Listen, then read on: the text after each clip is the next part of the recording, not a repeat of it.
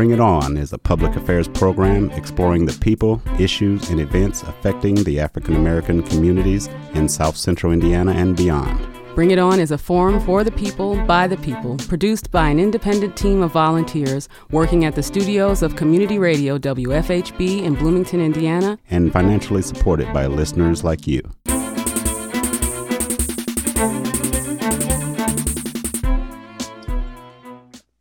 Good evening. I'm Clarence Boone, and welcome to Bring It On, a multiple award winning radio broadcast in our 16th year as Indiana's only weekly community radio show committed to exploring the people, issues, and events impacting the African American community. Good evening. I'm William Hosea. On May 25th, 2020, George Floyd, a 46 year old black man, was killed in Minneapolis, Minnesota, while being arrested for allegedly using a counterfeit $20 bill during that arrest, Derek Chauvin, a white police officer with the Minneapolis Police Department, knelt on Floyd's neck for approximately nine minutes and 30 seconds after he was handcuffed and lying face down.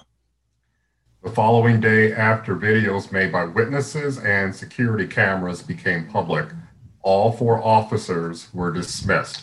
Two autopsies found Floyd's death to be a homicide viewers are now following the televised trial of Derek Chauvin, who has been charged with second degree murder, third degree murder, and second degree manslaughter of Mr. Floyd. The defense argues that Floyd died as a result of the drugs found in his system and underlying medical issues, but prosecutors said Floyd was killed by Chauvin's knee on his neck for more than nine minutes. News outlets like USA Today state that this trial presents a national reckoning on race. And this trial is a notice, noticeable departure from jury trials that have limited access to the proceedings. Live streaming this trial lets everyone, especially people of color, monitor the justice system.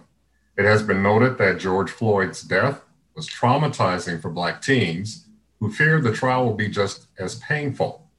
Derek Chauvin's attorney says this trial isn't about race, and experts say it is. And finally, will Americans find the justice they need at Derek Chauvin's trial? Here to help us decipher these judicial proceedings are Indiana State Police Captain Ruben Marte, Monroe County Prosecutor Erica Oliphant, and Monroe County Circuit Judge, the Honorable Valerie Houghton Motley. Ladies and gentlemen, welcome to Bring It On. Thank you. Thank you. Thank you for Thank having you me. You're very, very welcome. Thank you for taking the time to join us. Um, as of this airing, this is a pre-recorded airing just for our listening public. So between now and Monday the 12th, some things could have transpired that we may not touch upon tonight. But today there is great talk about the drugs that were found in Mr. Floyd's body upon uh, the autopsies, what they revealed. And I just want to uh, ask um, Prosecutor Oliphant um, your thoughts on the, the defense's efforts to paint Mr. Floyd as a drug user um, and being under the influence. That's the conclusion I, I feel they're moving towards then certainly he was irrational, he was belligerent, he was besides himself, and I, and I don't want to read too far to that, but just using that defense, do you think that makes sense in this point? Yeah. So, as a preliminary matter, you know, the prosecution is the only party in this case that has a burden of proof. And it is, uh, we have to the, the prosecution has to prove every element of the offenses charged beyond a reasonable doubt. And that's a strict and heavy burden of proof. And so the biggest part of the proof in this case is going to be proving causation of George Floyd's death. Um, and so if, if the prosecution cannot establish that Derek Chauvin caused George Floyd's death, then they're dead in the water. They can't prove the case beyond a reasonable doubt, and um, the jury must acquit. And so, um, the reason that the defense is going so hard after um, causation in this case is is for that reason. And so, they are trying to say that the uh, asphyxiation, that um, the fact that Floyd's heart stopped is a result of his drug use and a pre-existing heart condition that he had. And if they can chip away at that causation um, you know that that defense could have legs.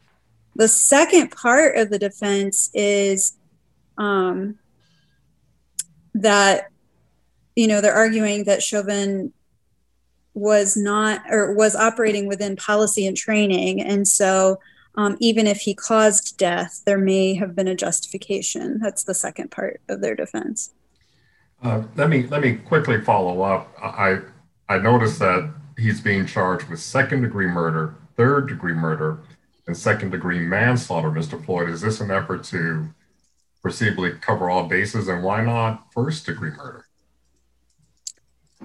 Well, um, you know we're talking about minnesota law which is not an area it's it's a different structure than what we have here in indiana but i'll, I'll do my best to, to try to help you out here. Um, when i was on your um, program back in june of last year talking about this i think i was i was trying to explain that um, I, I believe that prosecutors think this is the easiest case to make. So second degree murder is essentially causing the death of a human being um, without necessarily intending to affect the death of that person, but while committing or attempting to commit a felony. So it's kind of what we would call here in, in Indiana felony murder. And so first degree murder is going to be causing death essentially with purpose, intending to cause that death. And so it's a little bit more difficult when you have to prove that state of mind of intent to kill. Whereas in this, you know, you don't you don't have to prove that. Um, and then third degree murder, murder um, which is a little bit lesser than second degree murder, is causing the death of another person by perpetrating an act eminently dangerous to others and evincing a depraved mind without regard for human life.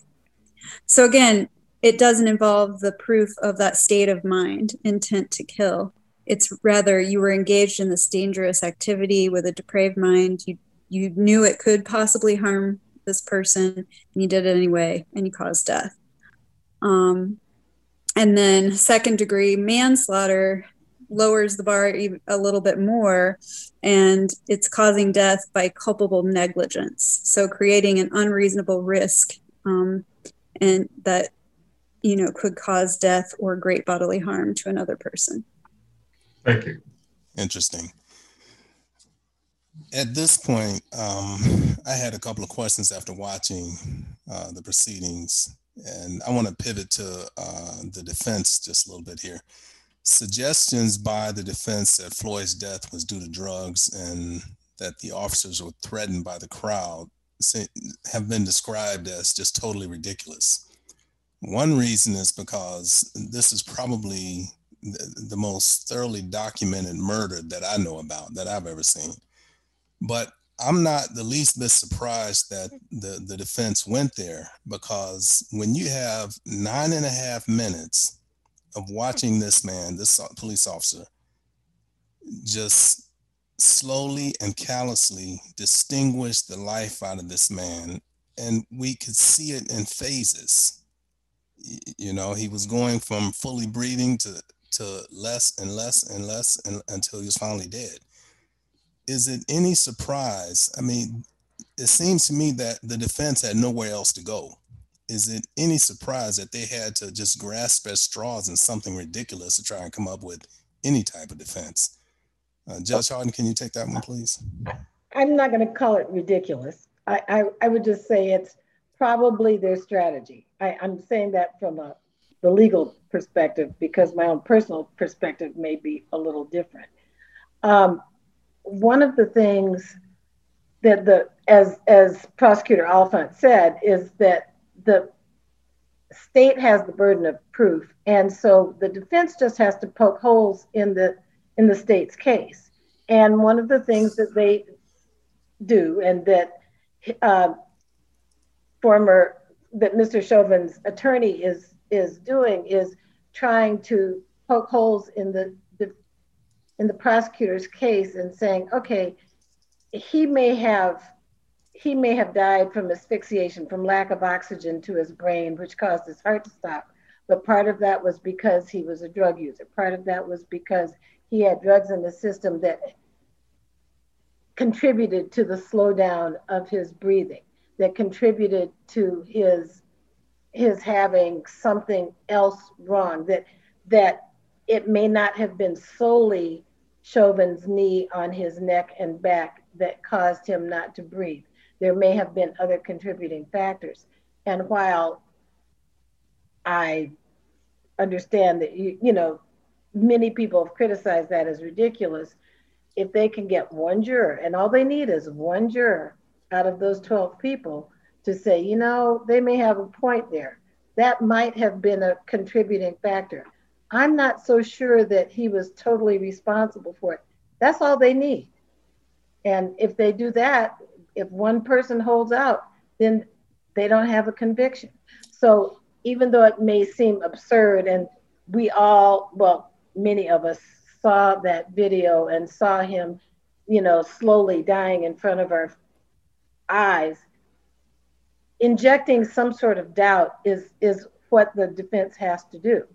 So they're going to try to try him, put the victim on trial, and try to inject some reasonable doubt, poke holes in the case that, you know, will make somebody, anybody on that jury say, I'm not so sure. You know, my, my next question might explain why I got kicked out of law school. In fact, I never got that far. They just wrote me and asked me not to even come. But but here goes. So uh, uh, a non-legal layperson, in my mind, uh, George Floyd is up walking walking around. Uh, while he was in the store, the clerk testified that he was uh, um, very engaging. Just, uh, I think he even used the word jovial. I could be wrong. Uh-huh. So, uh, common sense. George Floyd was fine until he encountered Derek Chauvin. After encountering Derek Chauvin, he was dead. And so, at the end of the day, had he not encountered Derek Chauvin, he would still be alive today, barring some unfortunate uh, fatal car crash or something. So, take Derek Chauvin out of the equation, George Floyd would be alive today. and your question. I guess I'm, are you saying that is your question? That's just my thinking, but you're welcome to comment on it. See, see that's why they didn't invite him to yeah, apply to law yeah. school. I, I, threw a disclaimer out there. Yes, you did. I um, think um, that that is exactly the state's position. That yeah. had it not been for for Chauvin's actions, George Floyd would be alive or would have survived that day. That's for sure you know, that his actions were definitely the cause of his death. See, I wasn't that far off. no, I, uh, I have a, a question for our distinguished captain, uh, Marte. Uh, you've been on our show a number of times. We've talked about a variety of different uh, topics. Um, uh, some were not only current events, but they were heated current events. And you've always presented a very balanced perspective, and I appreciate that. And I know some of those conversations were kind of painful to have. Um, and, and I'm noticing a trend in this particular case. I just read tonight that at least 10 officers have uh, provided testimony that was extremely critical, if not rather indicting of Chauvin. Uh, your thought on that, and my follow up, I'll just ask now: Is this sort of uh, an example of the blue wall crumbling? And of course, the blue wall is is something that is not official, but people say that it does exist. But we have ten officers, plus a police captain, a police chief rather, whose very testimony has been rather damning of Chauvin's uh, defense. And, and your thoughts on that? Well, I, I, I could tell you that that what's coming to light now in, in, the, in the police culture has existed for a long time, but it's just not as getting the light as it's getting now. And what I mean by that is that the negativity normally gets to the front of the line every single time. But I could tell you in my world, when I'm dealing with white officers, to be very specific, what we observe in this event, what we're talking about now, I have never seen before at all, at all. and the white officers themselves are saying this is this is something that's just you, you can't defend this. There's no way. What happens in the police culture is is this. Anytime you go physical with a person, it looks really bad. It looks ugly to the public. It does, you know. And unfortunately, then we have to explain why we did what we did based on our training and based on what the situation requires us to do to gain control of the situation. What happened here was not that. This was something different.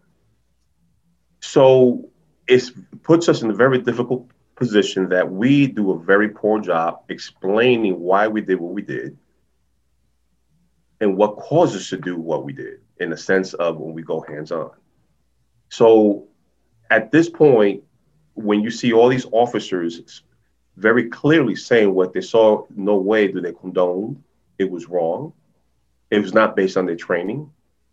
That's been going on for a long time. Now, what I will tell you was new, uh, in a sense that is going around right now fairly quickly, is every police department at this point, which most likely they practice it, but they're making making crystal clear, uh, which is called duty to intervene. That if you see another fellow officer doing something that should not be done, you have a requirement to step in and stop that act. And if you don't, you are being held accountable as well. now, one problem that we do have, and I, I, I'll be crystal clear with that as well, is that we do have a culture that when we train our officers, a person that just come out of the academy and is being placed with a field training officer, you do not question that officer. You you do what they tell you to do. So we have to change that culture as well because if they, even though you just came out the academy day one, and you see something that's wrong, definitely wrong, then you need to stop it, no matter what your rank is at that point. You know, um, I'm I'm really glad you brought that up. That actually goes right to my next question that I had for you. But two of those officers, uh, Officer Kueng and Officer Lane, were only days into the job when the incident happened. Uh, being a uh, person who wore a uniform for a long time, I certainly understand the uh, how difficult it would be for a private and I don't know if police use the same rank structure, but for a private to step up tell a seasoned senior ranking sergeant to stop, don't do this. That, I mean, unless I walked up to him and saw him uh, putting a knife into somebody's heart, uh, just something obviously had to be more egregious for those two rookies to think that they could intervene. Um, can you understand the the position that they were in and why they kind of hung back? And obviously, they were trusting this senior officer to be to enough to to believe he was doing the right thing. You're 100 percent correct. This is is so difficult because I, I I I was trying to put myself in their shoes, and you know we're we're trained that you might not see something that your fellow officer might right. see and you don't see, and at any given moment we understand that we might not go home that that that that sh- return home from that shift based on if you don't trust your your fellow officer, it, it, there, there goes a dilemma. That, that that's that's the difficult balance that we have to balance right now, um, and it's so difficult because not only were they not seasoned, they just came out the academy. They have the burden to respect the rank structure, which was drilled into them in the academy.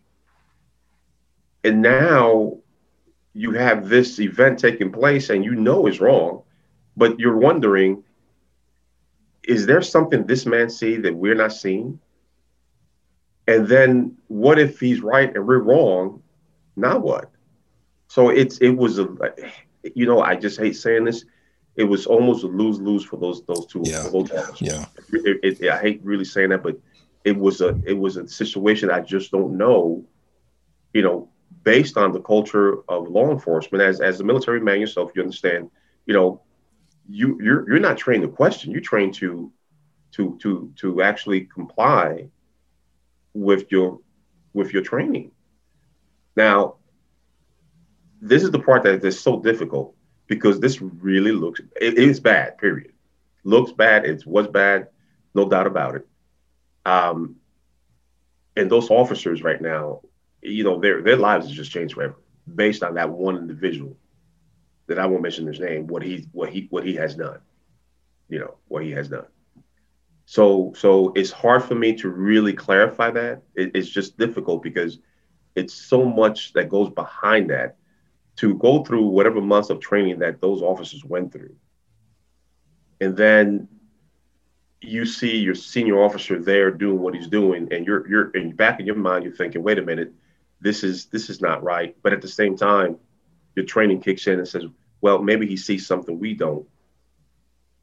I tell you, it's it's it's a position that my goodness, it just it, it I could I cannot explain it. Well, like you said, it was lose lose. It, it was. It really was. Clarence. Uh, if you just joined us um, on Bring It On this evening, we're having a conversation with, with three distinguished individuals who are helping us to sort of decipher the current judicial proceedings in the Derek Chauvin case.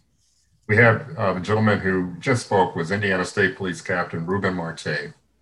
We also have Monroe County Prosecutor Erica Oliphant and Monroe County Circuit Judge the Honorable Valerie Houghton Motley.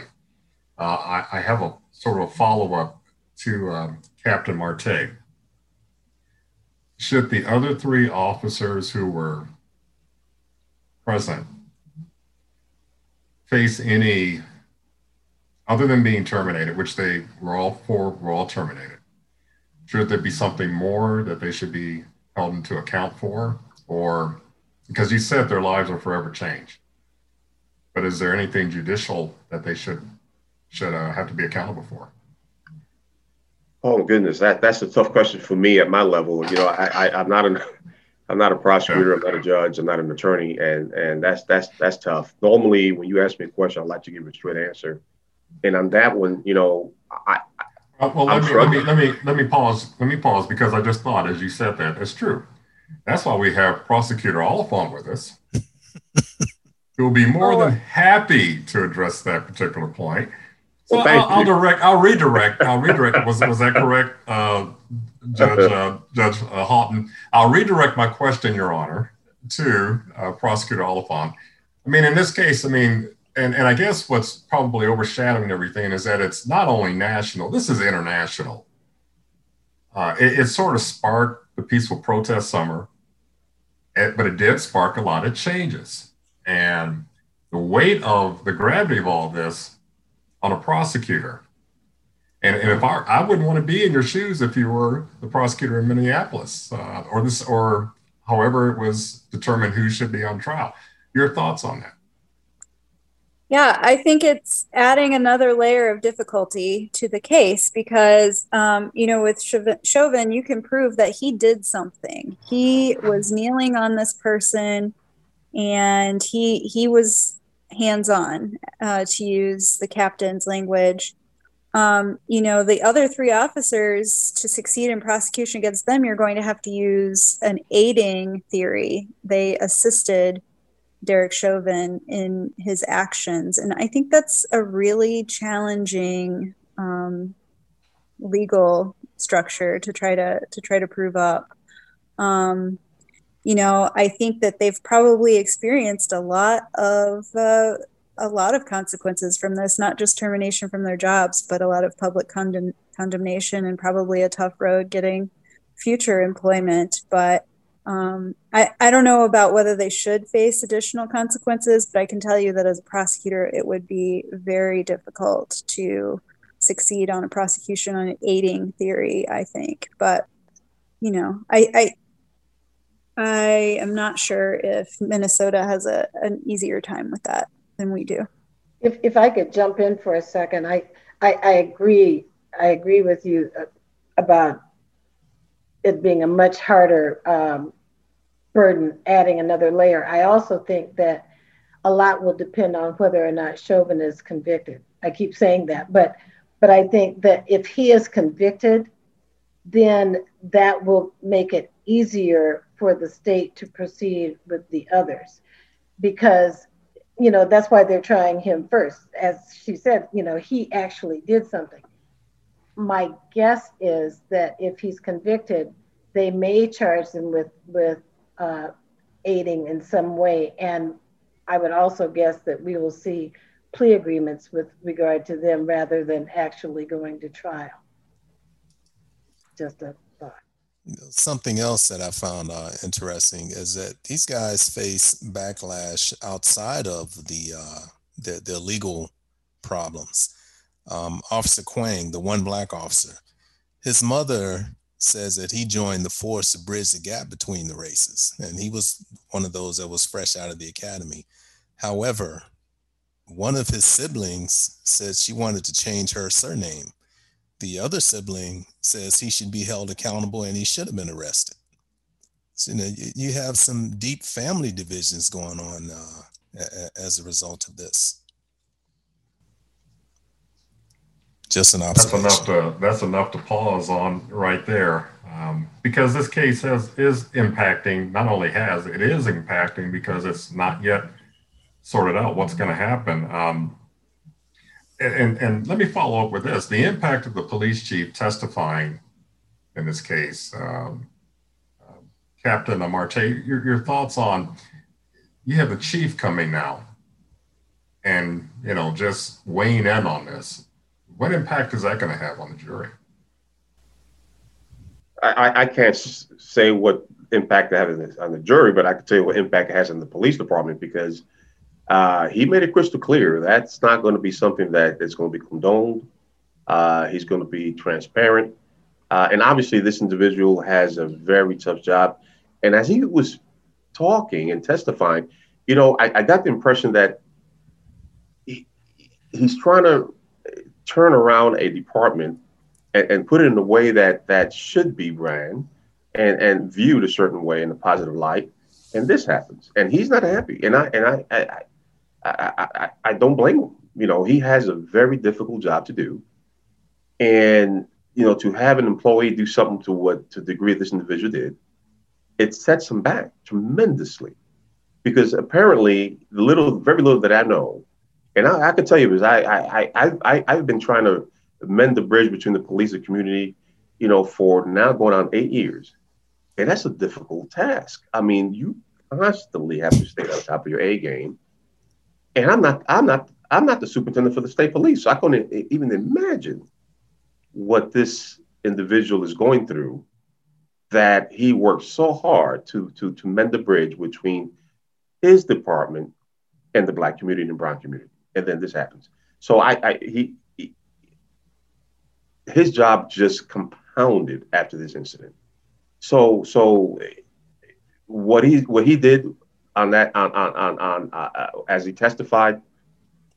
I, I watched watched a little bit that I could when I had time, and he did an outstanding job at from what I could tell.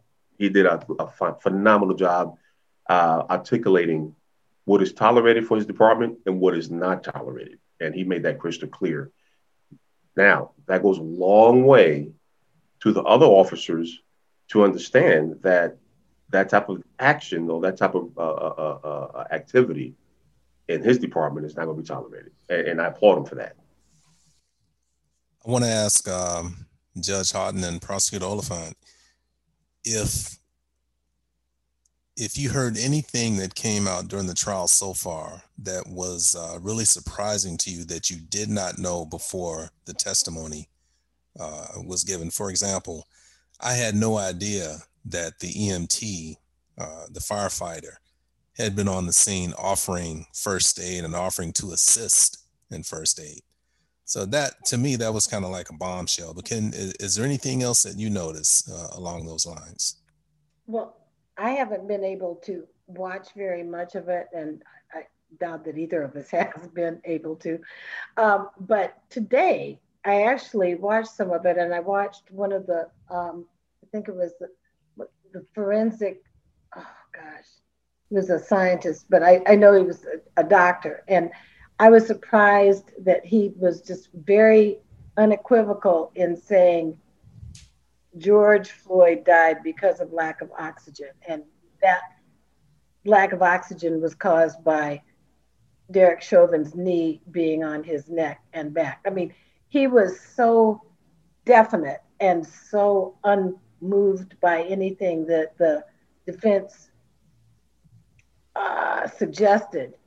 That was surprising to me because you don't usually hear such definitive testimony from expert witnesses. And as somebody else commented, he was he was very engaging. People listened to him. I know that I was kind of hanging on every word that he said, and that surprised me because that that doesn't usually happen. Usually they'll say, well, this is likely and this is probable, and there is a high probability that X will happen or that X has happened. But for him to say, this is what caused his death was, I, I was taken aback. I, I'm not going to lie. It was surprising to me. You know, to that point, it was interesting. I think the witness, um, or the defense rather, the defense pounced immediately to say, well, it's not so conclusive that his knee was on his neck for the duration of those nine minutes and that his knee shifted to his shoulder, which of course that didn't block any breathing airways. I mean, so, and, and so they're beginning to kind of hang their defense on just about any low hanging, well, that's not even low hanging fruit, but, but anything that will um, cast a shadow of doubt, which is, which is their job to try to poke a hole in the case. Uh, one thing I, would like to uh, just bring, you know, to the conversation. What do you think about the strategy? I don't know if this was timed, although I'm, I'm not naive, naive enough to think that things aren't necessarily thought thoroughly through, but of bringing the civil trial first and getting the conviction with 27 million, and now the impact of that settlement on the actual criminal proceedings. Your thought on that, uh, Prosecutor Oliphant? Well, um, I was very surprised that um, that they didn't try, and maybe they did, and I just didn't hear about it. They didn't try to move this criminal trial out further away from that judgment because it's a pretty um, hefty judgment that you know could potentially impact um, you know you, you, they would try to find jurors who haven't been too exposed to the case um, who wouldn't have preformed any um, opinions about the case but uh, you know I, I think that has some impact that you already have this judgment against them. Um, in terms of strategy i do think it's here locally in my experience usually the civil case chases the criminal case. So i do think that's a little unusual but uh, i'm not sure strategy wise I, I, think usually they do it because our burden of proof is higher and you know the burden of proof in a civil case is lower. It's preponderance of the evidence. So if we get a conviction it's really easy for them to use that in the civil case to get what they what they want. But um, you know maybe they weren't worried about what the what the criminal case was going to do and just went ahead and did it. So but yeah if i if i were the defense i would not want to be trying this case a week after or, or within a week of, of hearing about this judgment. I know there were some objections raised um, or some critique raised about just the order of things but someone made the call to say Let, let's let's do this first um, Officer, uh, I'm sorry, Captain Marte, you, to your credit, you have painstakingly hosted workshops throughout the state, and you had a, a very compelling title with these workshops How to Survive a Police Pullover. And it's something, a variation of that title, but basically, everybody that read that flyer or heard the topic got it right away how to survive and go home alive after an encounter whatever. What could George Floyd have done? And this is severe arm, arm, armchairing, but what could he have done? Or what was not done that we didn't see on the camera that uh, would have really helped him go home alive. Whew, wow.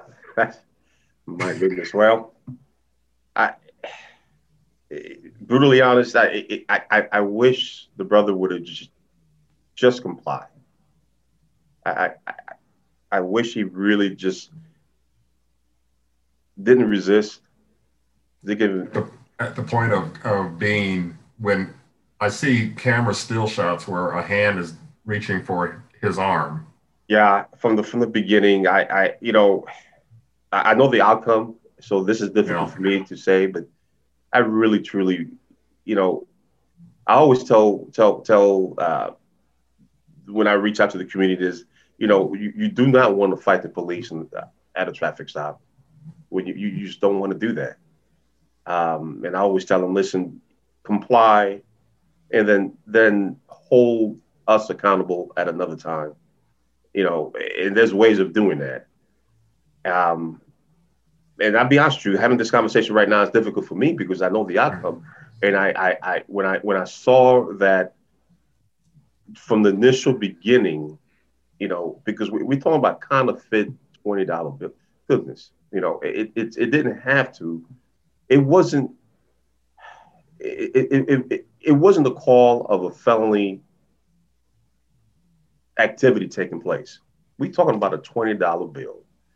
So on the officer side, I, I don't want to put everything on him, but on the officer side, I'm thinking, I don't I don't understand that part.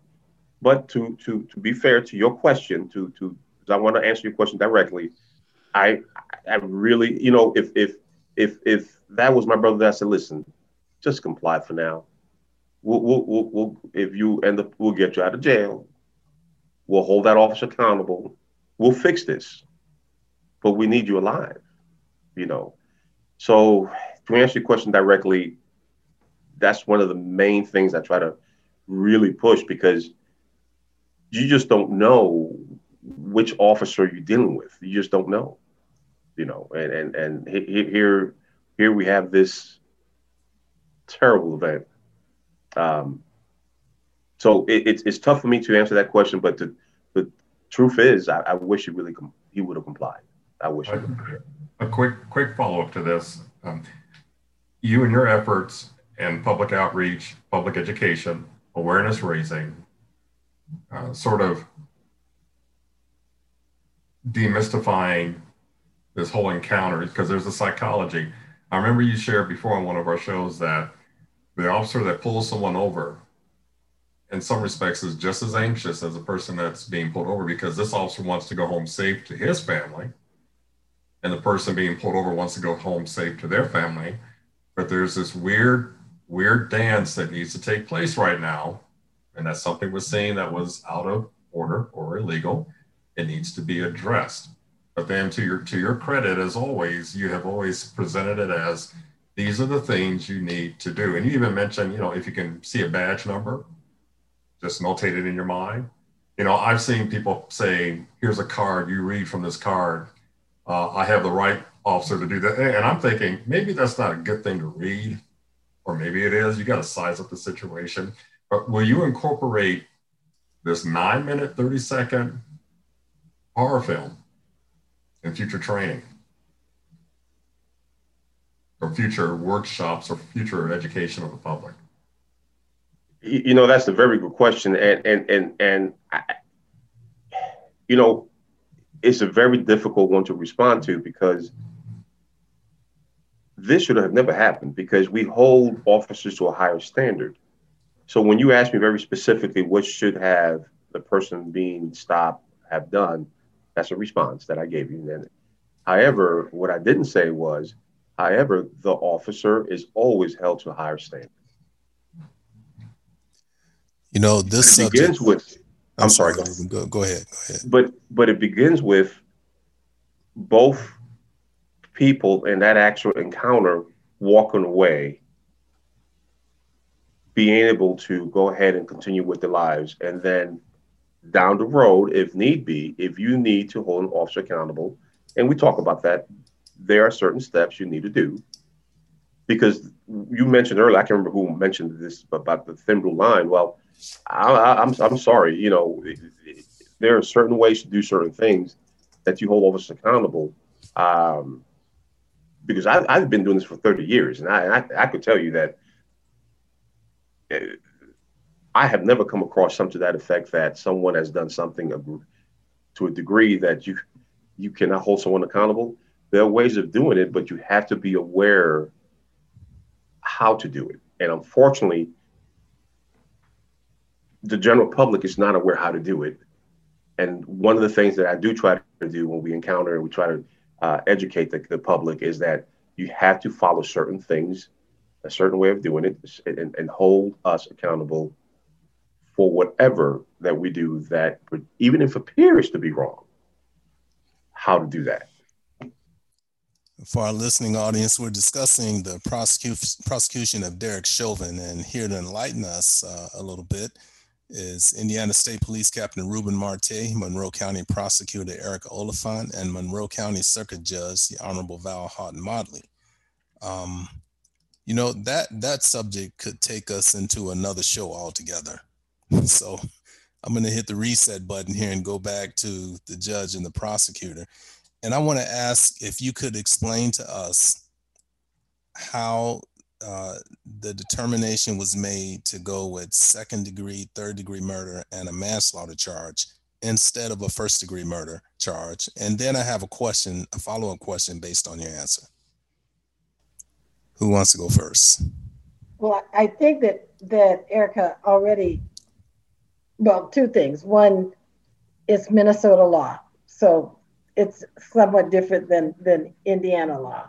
But also, it's the degree of what we call mens rea or or mindful acts, and um, for them to have gone to the first degree murder, let's say here would have been that Chauvin would have had to have basic. He would the state would have to prove that Chauvin showed up on the scene with the intent that I'm going to kill that man that we're about to that we're about to uh, encounter. I mean, that pretty much would have to be the the proof that the state would have the burden of of of making. You know, they'd have to prove that he went into the situation with the intent to kill that man, and I think that would be very difficult. I, quite frankly, I doubt that he did that, but the, kind of what we would call here, I think, depraved indifference or a reckless act or just what you, I think, earlier described as callousness to what he was doing and the very high lo- probability that it would result in someone's death. That's what second and third degree murder charges in Minnesota, from what I understand, go towards. And no. Erica, if you want to please jump in on that. Yeah, I agree with that. Um, I saw in the in the chat from Clarence a question about how Indiana law differs, and I can answer that a little bit. So, in Indiana, the equivalent to first degree murder um, would have been um, just called murder here in Indiana, and it's uh, to you know to premeditated kill, cause the death of another intentionally. Um, the felony murder that we have here, what they're calling second degree murder, um, that that would be the same level here in Indiana as as premeditated murder. So um, Indiana law would have would have allowed us to charge this as as straight murder. We don't have degrees of murder. Okay. Um, and so so that would have been the same as a premeditated killing under Indiana law if we if we could prove a felon that he killed somebody while committing a felony. Um, so that that's the biggest difference, I think, in the in the laws that we don't have those those numerical steps. Um, under murder in Indiana is voluntary manslaughter, which takes out that's that's like the sudden heat defense. It's usually like you killed someone on purpose, you meant to do it, but there was some sort of um, sudden heat is usually the, the classic example is a domestic situation where the spouse catches another spouse engaged in uh, adultery and snaps. That's the classic example that we always use for voluntary manslaughter. And then step below that is is involuntary. And I think those are the closest that we could come to second, third, and and uh, second degree manslaughter. Hope that answered that question. oh, it does. It does. Um, which leads me directly to my follow up question. I keep I've heard several times during the trial that police are required to administer first aid. Of course, that didn't happen. But by not administering first aid or CPR and refusing the help and advice of a trained EMT, it, it seems that instead of doing anything that they could to save Floyd's life, they seem to do everything to ensure his death.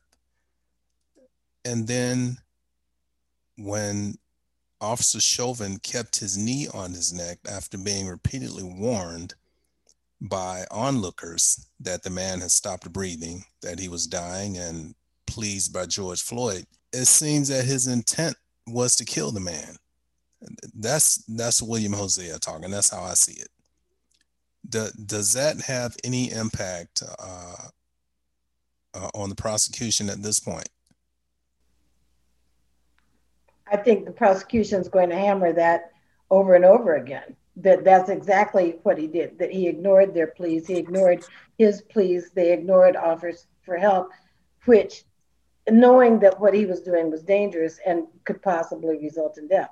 I think the prosecution is going to say that over and over again in every way they can, through every witness that they can. Do you think they would go so far as to say that uh, Officer Chauvin intended to kill him, though, by his actions. That's where you get into the what he's charged with. Yeah. You know, because getting into somebody's head and trying to say this is what they were thinking is virtually impossible. Oh, they do that all the time, though. Oh, they say it, but they can't. They can't really prove it. So, what they have to do is show that his actions, mm-hmm. by inference, this is what he was thinking, you know. Yeah, they're not going to be able to. Oh, sorry to step on. Go on for your, it. Go for thing, it, Judge. Um, you know, they're not going to be able to elevate the charge at this stage if that's the question that you're asking. They won't be able to tack on um, a first degree murder charge at this point in the proceedings. Yeah. I have I have a, a question. Uh, it, it, isn't it ironic that the act itself was recorded live, and we saw someone's life being taken before our eyes.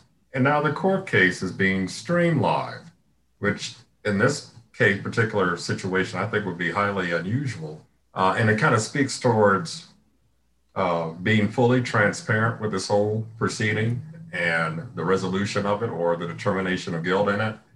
And one of the questions we had as we led into this conversation uh, was will Americans find the justice they need during this trial? I think there's an opportunity here uh, to really, in some really different way, bring some somewhat healthy closure to what we viewed. That was shocking.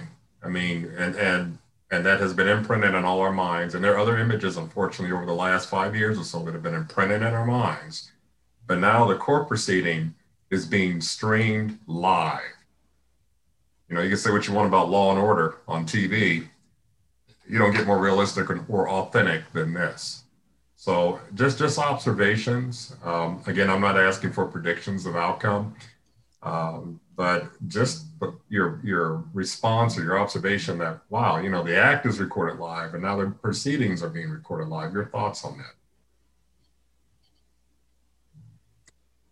I think in this case, it's a, a good choice to share this with the public.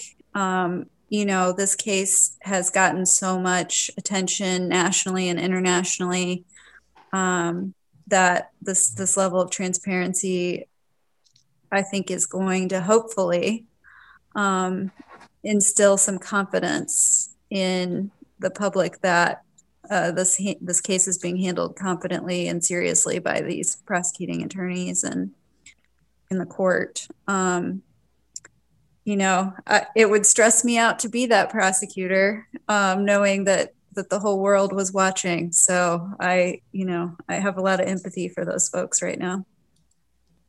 Now, I may add real quickly that not only was the act caught not well captured live because of technology of, of our cell phone devices and also close circuit TV or uh, camera, security cameras, the services for George Floyd were being live.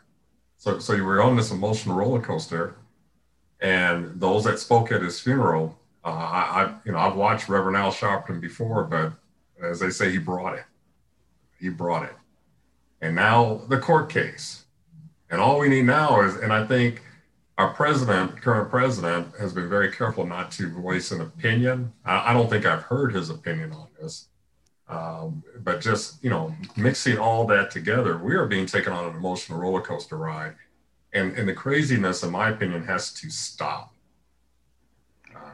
I'm not sure it's going to stop, but I think I, I agree that I think the transparency, considering the fact that that so many people saw that video and that it went viral, and not just in this country but internationally, uh, it's vital for the nation to get some sort of closure with this case. That doesn't mean that we don't have, you know, like with Breonna Taylor's case, especially because no one was prosecuted for her murder. And I think, especially in light of that, and in light of so many other police killings of civilians uh, that have either gone unprosecuted or have resulted in acquittals, I think that something that was apparently so very definite, you know, in, in terms of of Chauvin's actions, I, I think that that closure is necessary and that transparency is necessary for people to feel that there is some sense of justice. And and and it's not an isolated thing. I'm not going to try and get too political but there are all sorts of things going on now that i think have culminated as a result of, say, the past four years or so that um, have caused so much unrest that people need to see that their voices are still heard and that there is such thing as justice anymore. Uh, I have a final question. We have about um, four minutes left, and um, unless you want to go another hour, no, we, we do want to we do want to invite you back for say a post analysis of, of, what we see happening. Um, I think one of the bigger questions or bigger topics is going to be how do we, and, and I want to speak directly to our, our fine captain here, how do we maintain police accountability? Because it has been noted by police of all ranks, all officers of all ranks, that there are corrupt officers or the term bad apples that need to be weeded out. But but what can we, the public, do to help? What can departments do? You already mentioned that the emphasis on um, if you see another officer exceeding a certain threshold, by all means, you're duty bound to, to jump in. But uh, what what other measures can be taken? I, I, tell you, the public now, with, with when you mentioned with the iPhone and, and the reporting uh, any incident that looks strange. I, I, I, I was talking to a young lady a couple days ago, and she said to me, you know, anytime I see police pull someone over, I just record it. You know, just just because I just don't know. You know, that's where we're at. And I tell you what, I I I don't don't blame her. You know, so so when we talk about how to hold you know officers accountable, that that to me, you know, that tool right now with the with the iPhone, it's a good tool. It really, really is because you know, we have officers that shouldn't be wearing that uniform. And it's funny though, because I, I, shouldn't say it's funny. Let me take that back. It's ironic when we actually train with the police officers, you know, in the eight years that I stand in front of a group of officers and I say to them point blank, we have officers that have no business wearing that uniform. I have not gotten a pushback, not a one time. And the majority of the officers are white.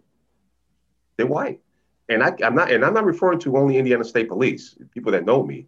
I'm talking about officers that don't have a clue who I am. All they know, I'm one of their presenters that was invited to talk to them about cultural awareness for law enforcement. How do we mend the bridge between the black and brown community and the police? That's all they know. And when I say to them, we have people that have no business wearing this uniform, and not at one time I got a pushback. So the acknowledgement is there on the police side, is there. Now the tough part is how do how do we how do we how do we get both sides here to to to to really really mend this because what happens is when the incident like this happens it sets us back so much now that being said when i talk to the community side and i have in fact i'm getting ready to gear up to go to another community and, and talk to, those folks here shortly um, the community is thirsty for information and they want to work with the police unfortunately well, the media that we have at the present time does not show that all this shows is negativity.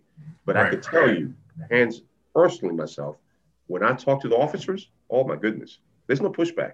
When I talk to the community, what I get, what what I what I in, interpret for them and say, listen, we want the police, we want to work with the police, but we do not want the ones that are causing us problems to police our neighborhoods. And you know what? Who, who doesn't want that? I would not want that for myself, for my kids, for my family. It's, it's a very sincere and honest request. So the the, the, the, the degree of, of, of, of understanding from both sides is there. Is there, unfortunately, was being pushed to the forefront is a negativity. Now, what happened here needs to be handled. And I, and I, and I pray that, that it'll be handled and appropriately and the outcome is appropriate as well. And we're going to let that be uh, the last word. Uh, as, as always is the case on an engaging topic, we run out of time.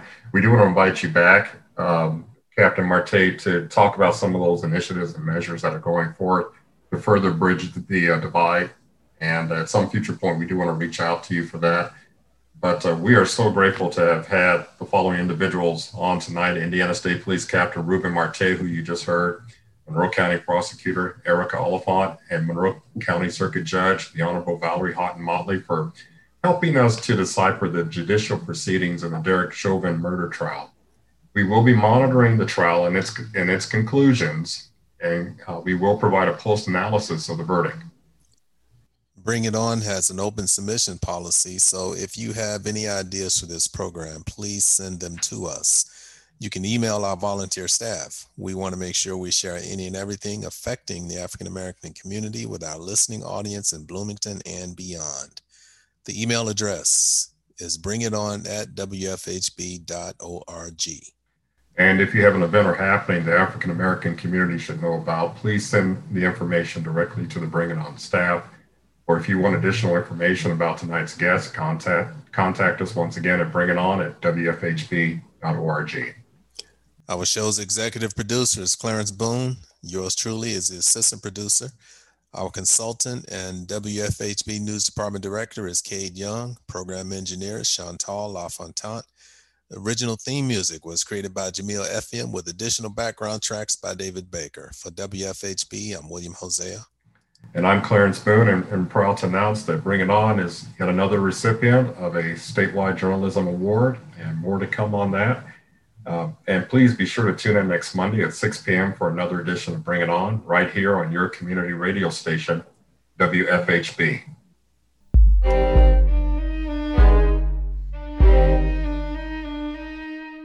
You've been listening to Bring It On, a volunteer powered production of Community Radio WFHB in Bloomington, Indiana. Bring It On is your forum for open dialogue on the people, issues, and events affecting the African American community in South Central Indiana and beyond.